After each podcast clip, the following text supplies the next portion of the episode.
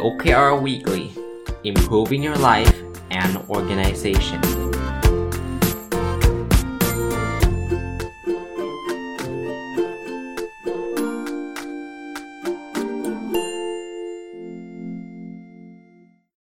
สวัสดีครับ ยินดีต้อนรับเข้าสู่รายการ OKR Weekly นะฮะเป็นรายการที่ผมจัดทุกวันพุธนะเอาแนวคิดเอาความรู้เกี่ยวข้องกับ OKR มาเล่าให้ฟังนะครับ ก็เริ่มต้นจัดตั้งแต่ต้นปี จนถึงตอนนี้ก็กลางปีเข้าไปแล้วนะครับ ก็ยังมีอะไรอีกหลาย ๆ เรื่องที่อยากเอามาแชร์นะครับ วันนี้สิ่งที่อยากจะมาแชร์ก็คือเรื่องของการให้รางวัลเพื่อเพิ่มแรงจูงใจ ในการใช้ OKR ของบริษัทนะแล้วก็ขององค์กรทั่วไปด้วย ไม่จำเป็นต้องเป็นบริษัทนะครับ คือถ้าท่านฟัง OKR Weekly ของผมมาตลอดเนี่ย ผมก็จะพูดมาเสมอว่า OKR เนี่ยนะ มันไม่ใช่เครื่องมือที่ใช้ในการประเมินผลพนักงานเพื่อขึ้นเงินเดือน มันไม่ใช่เครื่องมือที่จะมาแจกโบนัสพนักงานนะครับ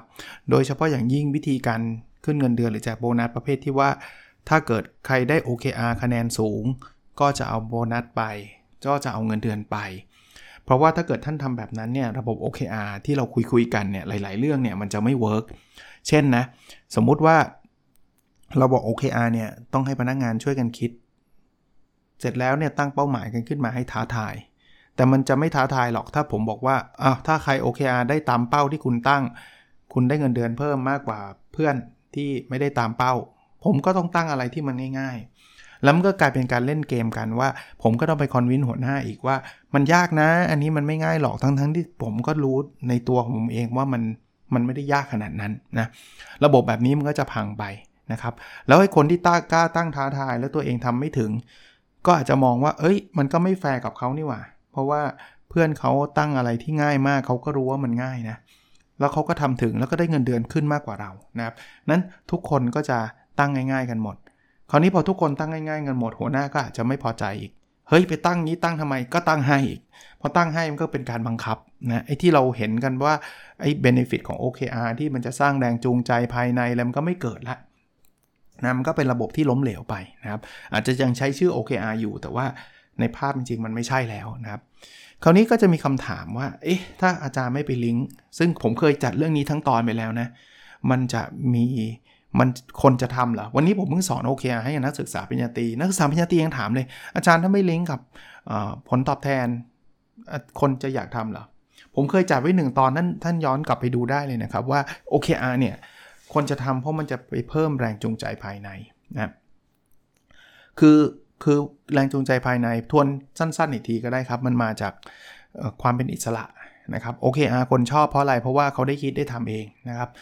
มันจะเป็นส่วนที่เขามีความสามารถนะครับ เพราะผมไม่ตั้ง OKR ผมจะไม่ตั้งในสิ่งที่ผมทำไม่ได้หรอก ผมจะตั้งในสิ่งที่ผมถนัดที่สุด แต่มันจะช่วย contribu ให้องค์กรนะ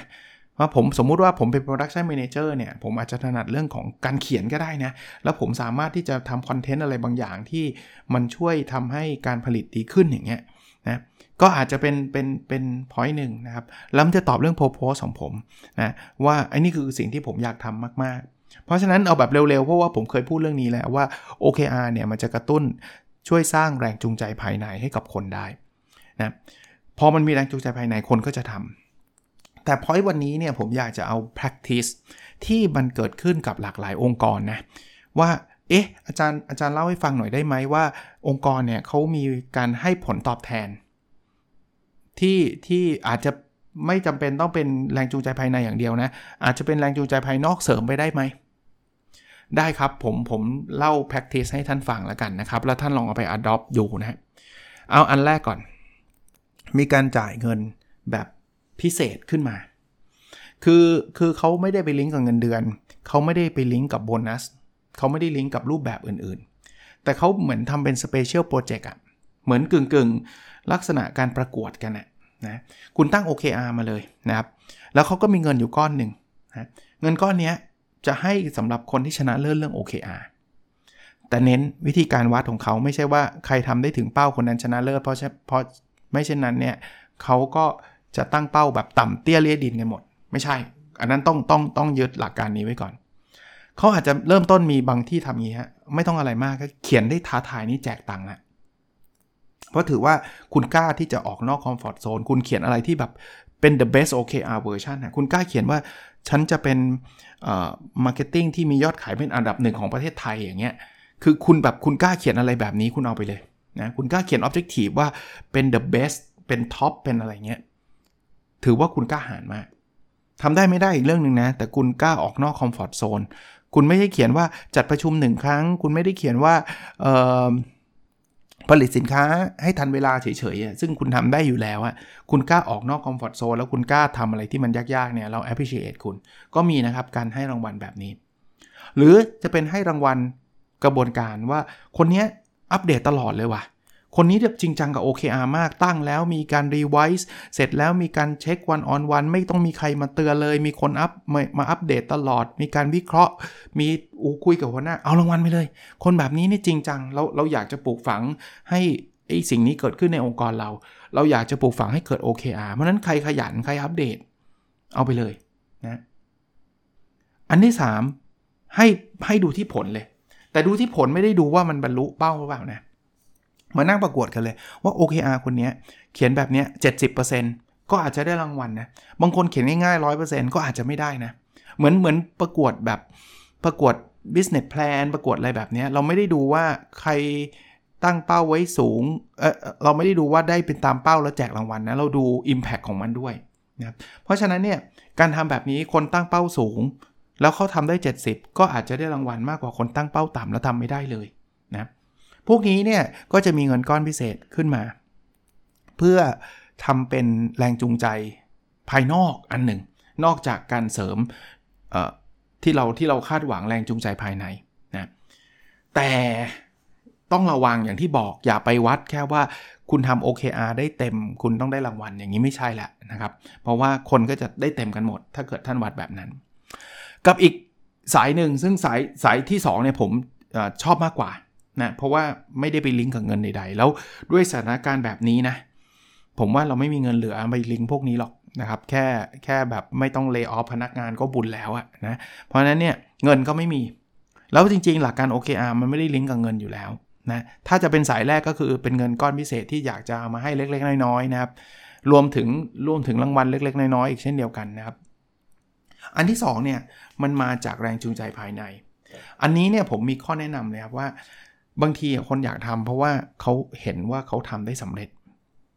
แต่พยายามทำให้ความสำเร็จนั้นเป็นอะไรที่เขาชื่นใจอะผมขออนุญาตพูดถึงมหาวิทยาลัยธรรมศาสตร์ โดยเฉพาะอย่างยิ่งหอสมุดนะครับมหาวิทยาลัยธรรมศาสตร์เองเนี่ยก็ทำ OKR ซึ่งก็ไม่ได้ไปลิงก์กับเงินอะไรนะแต่คำถามผมถามท่านผออนะครับท่านอาจารย์เอกรินขอเอ่ยนามนะว่าคิดว่าอะไรเป็นหลักการเป็นเป็นเคล็ดลับความสำเร็จ ก็เจอคำตอบคำตอบหนึ่งที่ผมชอบก็ขอจะมาแชร์วันนี้นะ คืออย่างอย่างว่าราชการเนี่ยงบประมาณก็ถูกตัดไม่มีอะไรเหลือหรอกมาจะมาจ่ายเป็นเงินไม่มีหรอกเนี่ยแต่สังเกตว่าธรรมศาสตร์ตอนที่ใช้ OKR โดยเฉพาะในครั้งแรก ๆ เนี่ยเขาตั้งเรื่องของ customer satisfaction เรื่องของความพึงพอใจลูกค้าลูกค้าคือคนใช้บริการหอสมุดนั่นแหละนะประเด็นคือมันมี key result ข้อหนึ่งที่ผมชอบ แล้วปัจจุบันหอสมุดยังตั้งอยู่เลยนะครับ คือจำนวนคำชมครับ สังเกตเกิดอะไรขึ้นเนี่ยคือมันไม่ใช่แค่ว่าจะทำคำชมได้มากน้อยแค่ไหน เพราะว่าในระหว่างทางคนทำเนี่ยเขาตั้งคำชมเขาก็ตั้งไว้ท้าทายใช่ปะแต่ระหว่างเก็บข้อมูลคุณนึกภาพไหมคุณเห็นคำชมแล้วคุณนั่งเก็บอะโอ้โหหอสมุดทำบริการได้ดีมากหอสมุดบริการรวดเร็วมาก อยากให้ที่อื่นทำแบบหอสมุดธรรมศาสตร์บ้างจัง พี่ๆเอาเวลาจากไหนนับถือพี่จังเลย คืออ่านแล้วน้ำตาไหลไหมพวกเนี้ย ไม่ได้ตังนะ แต่มันสร้างแรงจูงใจภายในได้มหาศาลเลย เพราะฉะนั้นเนี่ย ถ้าใครอยากที่จะเอา OKR ไปใช้ในองค์กรแล้ว อยากจะ drive เพื่อทำให้เกิดแรงจูงใจภายในเนี่ย พูดอย่างเดียวมันไม่เกิดครับ คือต้องสอนให้คนตั้งอะไรที่มันสามารถสร้างแรงจูงใจภายในให้กับคนคนนั้นได้ด้วยคำถามที่ผมมักจะถามนะเวลาคนเขียน OKR มาเนี่ย ผมจะถามเขาบอกว่าถ้าเขาทำสำเร็จแล้วเขาดีใจมากไหมถ้าเขาทำสำเร็จแล้วงั้นงั้น ผมก็จะรู้สึกเฉยๆ มันก็ทำไม่ค่อยสำเร็จหรอก คือมันไม่มีแรงผลักดัน เพราะเงินมันก็ไม่เกี่ยวอยู่แล้วไงนะ จะบอกว่ามันเป็นแรงผลักดันนะคุณตั้ง OKR มันไม่ผลักดันเนี่ย มันก็จะไม่ช่วยคุณ ผมก็จะแนะนำบอกว่าถ้าเช่นนั้นเนี่ย อยากแนะนำให้คุณตั้งอะไรที่ถ้าได้แล้วคุณมีความสุขอะเหมือนที่หอสมุดมหาเลยธรรมศาสตร์ตั้งอะเขาตั้งเรื่องของคำชมอะ คือพอเขาเห็นคำชมมากขึ้นเรื่อยๆ เขาก็อยากที่จะทำให้คำชมมันเพิ่มขึ้นใช่ไหมเขามี OKR เขาก็จะทำแต่ระหว่างทางที่เขาทำเนี่ย มันก็ได้รับคำชมมาตลอดเวลา ผมว่าอันนี้เป็นแรงกระตุ้นนะ เป็นสิ่งที่ดีนะ อย่างอย่างผมก็เคยเล่านะครับ อย่างอย่างพอดแคสต์ ถึงถึงแม้ผมไม่ได้ตั้งเป็นจำนวนคำชมนะ แต่ว่าพอดแคสต์เนี่ย ที่ผมมีแรงที่มาทำแบบไม่ได้เงินทุกวันเนี่ย นะคือคือจะบอกไม่ได้เงิน 100%ก็ไม่ได้นะ คือมันก็ได้จาก YouTube ได้จากอะไรบ้างนะ แต่ว่าเล็กน้อยมากอะถ้าเทียบกับเวลาที่ผมใส่ลงไปอะนะไปไปสอนหนังสือไปทำที่ปรึกษาได้เยอะแยะกว่านี้เยอะแยะ แต่ว่าที่ผมทำทุกวันแล้วกลายเป็น favorite hobby ของผมเลย จะเป็นจะเป็นอะไรเดียเป็นงานหรือว่าเป็นงานอดิเรกที่ผมชอบมากที่สุดเลยเนี่ยคือมันได้รับกำลังใจครับ คนเขียนมาว่าขอบคุณครับอาจารย์อาจารย์ อันนี้ช่วยผมได้มาก พวกนี้มันคือแรงจูงใจภายใน นั้นผมฝากให้องค์กรลองไปคิดนะครับว่ามันจะสามารถสร้างแรงจูงใจภายในแบบนี้ได้ไหมคำชมไม่จำเป็นต้องเป็นลูกค้าบางคนบอกว่าเอ้ยอาจารย์ ถ้าเราเป็นฝ่ายฝ่ายตลาดก็อาจจะมีคำชมจากลูกค้ามา แต่ถ้าผมเป็นฝ่ายบัญชี ผมจะมีได้ยังไงคำชมจากเพื่อนร่วมงานก็ได้นะเราอาจจะเซตซิสเต็มให้เพื่อนร่วมงานชมกันเอง เวลาเราทำอะไรดีๆเนี่ยเพื่อนร่วมงานมีช่องทางในการชื่นชม โดยที่เขาอาจจะไม่ออกชื่อก็ได้เดี๋ยวจะหาว่าอวยกันเองนะก็ ก็เป็น anonymous ก็ได้ ลองคิดภาพทำงานอะไรไป แล้วทำด้วยความเต็มใจตั้งใจ แล้วก็มีคำชมมาให้เรา Google ก็ใช้นะ เป็น peer to peer reward อย่างเงี้ย แล้วมันไม่จำเป็นต้องไปลิงก์กับเงินนะ หรือจะไปลิงก์บางส่วนก็ได้นะ เป็นไอรางวัลพิเศษเมื่อกี้ ถ้าใครได้รับคำชมเยอะก็อาจจะได้คูปองไปกินอาหารฟรีซึ่งตอนนี้ก็ยังไม่ควรออกนะครับ แต่ว่าเอาเป็นว่าได้ได้คูปองไปแลกของฟรีไปอะไรเล็กๆน้อยๆนะครับ ที่ที่มันเป็นสิ่งที่มันมันมันมันทำให้เรามีแรงจูงใจภาพเพิ่มขึ้นก็ได้นะครับ แต่แค่ผมว่านะส่วนตัวผมนะแค่เพื่อนอาจารย์ชมผมอะผมก็มีความสุขแล้ว แค่นี้อารมณ์แค่นี้แต่มันต้องเซตซิสเต็มให้เขามีโอกาสได้ชมอะเพราะอยู่ดีๆ คนจะเดินเข้ามาบอกอาจารย์นพดลสุดยอดมากเลยครับ มันก็คงไม่ใช่ใช่ไหมบางทีบางทีเราก็เขินอายที่จะไปชมกันแบบนั้นโดยเฉพาะคนไทยอะแต่ถ้าเกิดสมมติมันมีช่องทางเนี่ยที่พอไวไอ้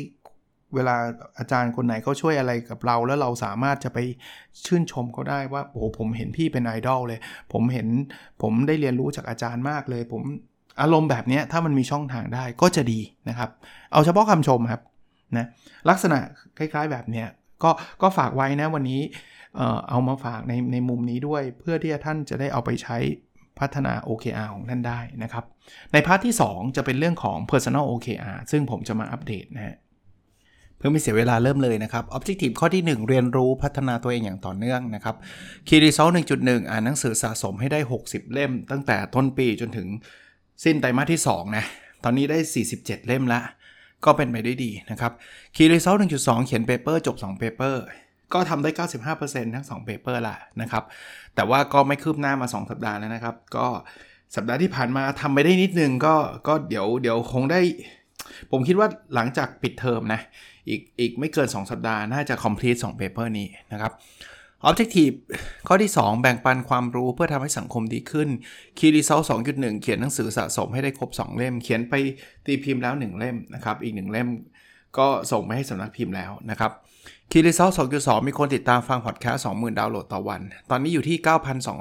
9,220 ดาวน์โหลดต่อวัน ก็ต้องขอขอบคุณทุกท่านที่ท่านรับฟังแล้วก็ช่วยแชร์กับเพื่อนๆนะครับ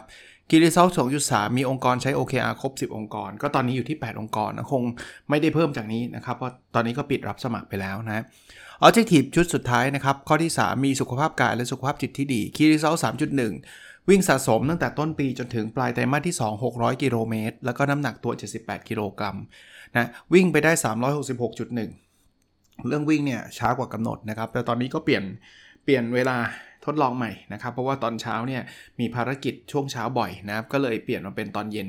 นะก็ก็เปลี่ยนมาได้2อสวันละรู้สึกดีขึ้นนะได้วิ่งบ่อยขึ้นนะครับ แล้วก็น้ำหนักอยู่ที่ 82.7 ก็ขึ้นจากสัปดาห์ที่แล้วมา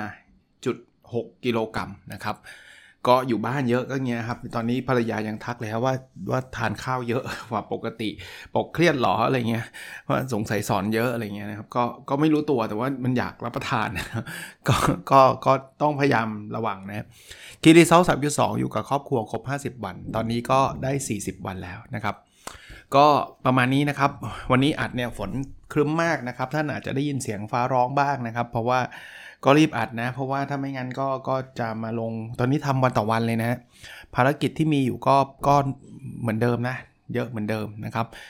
แล้วก็เรื่องโควิดนะครับ ท่านดูแลรักษาตัวเองดีๆนะครับ ตอนนี้เพื่อนผมในกลุ่มบอกว่าต้องทรีตว่าทุกคนที่เราเจอติดโควิดนะครับ ผมว่า อันนี้เป็นคำแนะนำที่ดีนะนะครับ ล้างมือนะครับ ใส่หน้ากากนะครับโซเชียลดิสแทนหรือว่าพยายามหลีกเลี่ยงการเดินทางให้มากที่สุดเท่าที่จะเป็นไปได้ แล้วก็เรื่องวัคซีนหาข้อมูลดีๆนะครับ แต่ผมคิดว่าฉีดน่าจะคุ้มกว่านะครับ เพราะว่าอย่างที่บอกนะครับ ถ้าไม่ฉีดเนี่ยโอกาสที่มันจะแพร่เชื้ออะไรอีกเยอะแยะมากมายนะครับ แล้วก็คาดหวังหรือคาดหมายว่าทุกอย่างจะเป็นไปได้ดีนะครับ โอเคครับ แล้วเราพบกันในสดถัดไปนะครับ สวัสดีครับ